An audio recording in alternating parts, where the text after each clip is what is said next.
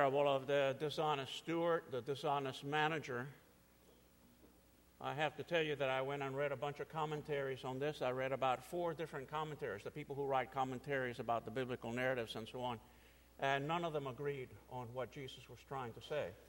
So it was kind of like a crapshoot reading what they were trying to say. So I figured if they're having a crapshoot reading, what, why can't I just do something like that to this morning? I have to tell you that I think the author, Luke, the author of this uh, gospel, Luke, uh, doesn't quite know what to do with it. Notice what he does at the very end of our reading after we talk about the dishonest steward. He says, uh, he says um, three things. He has three conclusions for it. Uh, be like the shady steward and make friends with unrighteous money, so when it fails, you'll have friends. Number two, you must do well with little so you can be entrusted with more. And number three, you can't serve God and money. He has three conclusions for the same story. So I don't think that even Luke got it. I don't think he got the point of the parable, and perhaps that's just the whole thing. It's not intended to have a point. I love this parable because every time I read it, I understand it differently. Every time I read it, I see something differently in it, and it causes me to examine how I understand Scripture. So I'm going to offer for you uh, three thoughts on this particular uh, parable for your consideration this morning. The first thing is this as I've always said to you, context determines content in the biblical narratives. Context always, always determines content. At the end of chapter 15, this is the beginning of chapter 16. At the end of chapter 15, what we find is a parable of the prodigal son. And there are two words that connect the parable of the prodigal son with this particular parable. And the word is squander. It shows up in both of them.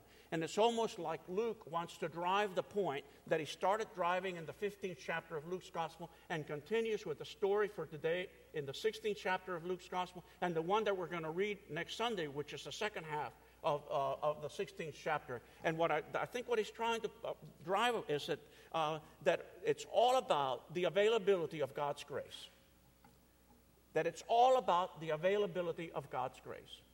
It's not about respectability, it's not about accountability, it's all about the availability of God's grace. Always, always about that. And he wants us to remember it. And he drives it. He almost draws, he creates a parable that's so big, that is so out of boundaries that you can miss the point. But I think the invitation is for you to consider like the prodigal son who squanders, this guy who squanders. It's about the availability of God's grace, and it's not about respectability. It's not about accountability. It is about God, it's not so much about you. The second thing which I want to point out to you today, perhaps, is that uh, it talks about uh, the word quickly shows up. And I think what Jesus may be inviting us to consider is that you need to make your commitment to Christ now. Don't wait. Don't wait for another week. Don't wait for another month. Don't wait for a later time. I think Jesus is inviting you and me to commit ourselves to our faith once more today. To make a decision for Christ and to make a decision for our faith today and not to leave it for another day. I don't know how many of you have uh, been over to the Sistine Chapel, but there is Michelangelo's uh, The Last Judgment. I don't know if you've ever seen The Last Judgment, but in The Last Judgment, one of the figures that really caught my eye was there's a guy who's being dragged down to hell with one hand over his eye and a look of incredulity in the other eye. And in that uncovered eye, what I sensed that Michelangelo was driving was a look of dire recognition. It was like he understood about his life but too late. I once heard William Sloane Coffin said, say this that hell is truth seen too late. I think what Jesus is inviting you and me, don't leave it for another day. Make your decision for Christ today. Recommit today. This is the only day you have that God has given you. Don't wait for another way. Don't wait for another week. When I was in Charlotte, North Carolina, I've told you this to this congregation many times, but I used to belong to a group of assistant clergy, the downtown assistant clergy of the different churches. And there was a Baptist, and there would be a, a, Roman Catholic, and there would be a Presbyterian, there would be a Methodist, and all of that. And they were always, the Catholic wasn't, but the other ones were hammering on me all the time because he kept saying, you know, the problem with you Episcopalians is you never have an altar call. You guys never have a, a, a, rally in those days. It was called an evangelistic rally. You remember in the language of the South, it was called hitting the sawdust trail. You remember that? Those of you who have lived in the South, hitting the sawdust trail. And what it was that there would be a preacher. They would invite a very fine preacher who would come to that service, and he would stand up there and he would go and tell you, You're not to do it now. You need to commit yourself to Christ now. You can't wait for another day. We want you to commit to Christ now. Come on forward, come on forward, come on forward, come on forward. And people would come forward to commit themselves to Christ at that time. Well, I had a hard time answering that because we don't do that in the Episcopal Church, but it finally dawned on me that perhaps we don't have a sawdust trail in the Episcopal Church. What we have at St. John's Church is a hardwood trail. The hardwood trail is you're going to get out of your pews in just a little while, and you're going to have to make a decision about whether you're going to come up here to take communion or not. And I suggest to you that as you prepare yourself to do that, ask yourself the question what does this mean for me? What does this have to do with my faith? Do I, on every Sunday morning at 9 o'clock at St. John's Church, recommit myself to my faith? Am I able to say, I am recommitting myself to Christ on an every Sunday basis as you come to St. John's Church in this very fine establishment? I think that's what we're doing.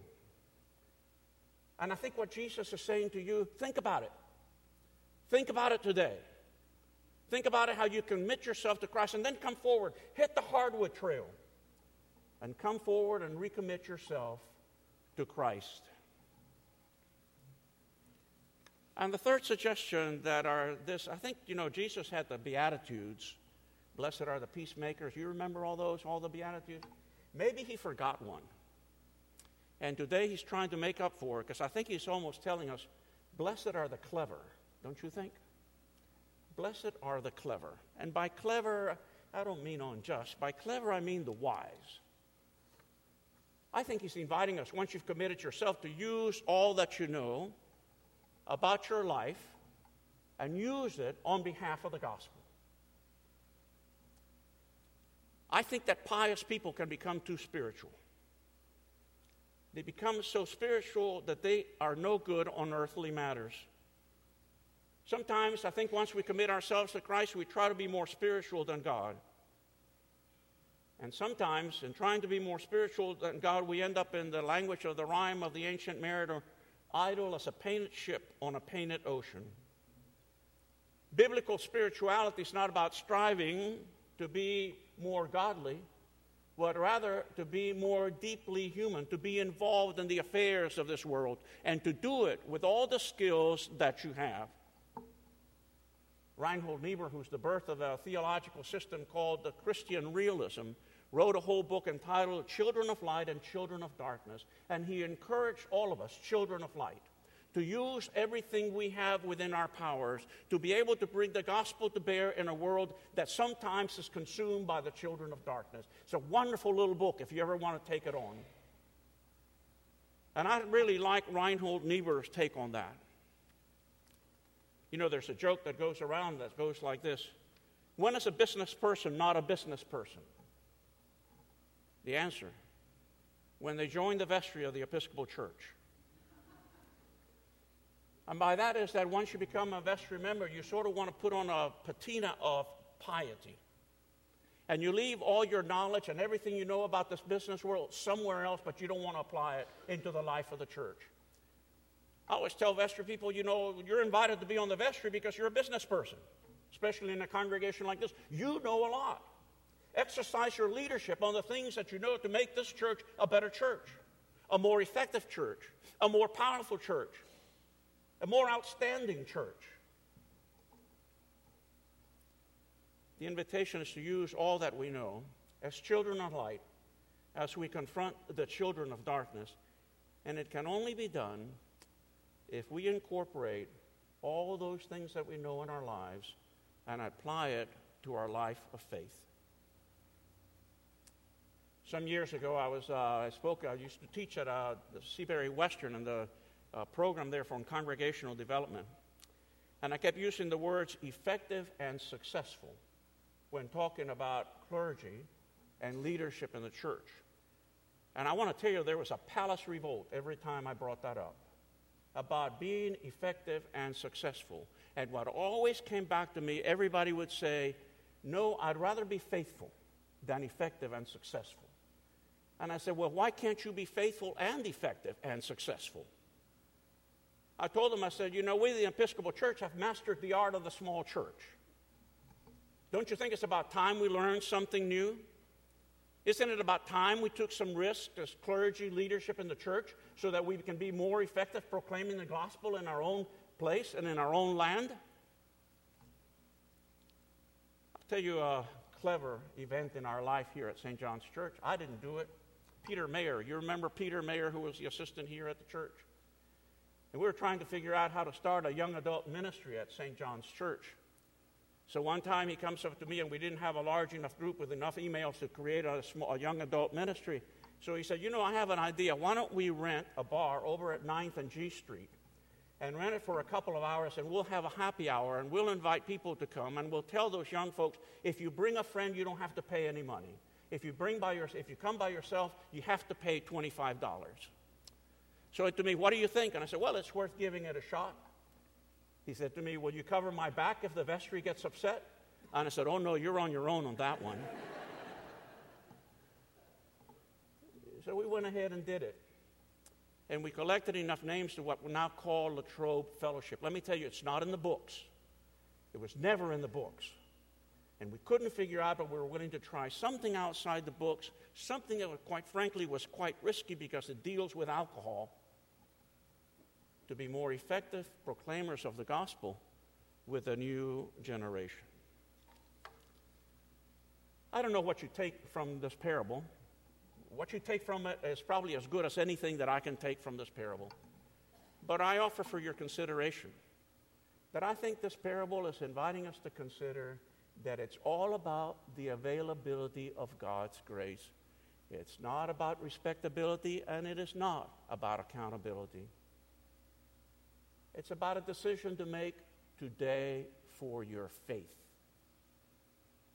To be faithful, to accept Christ, to come forward, be part of this communion, and be prepared to proclaim the gospel as effectively, as powerfully, and I would suggest as successfully and clever as you can.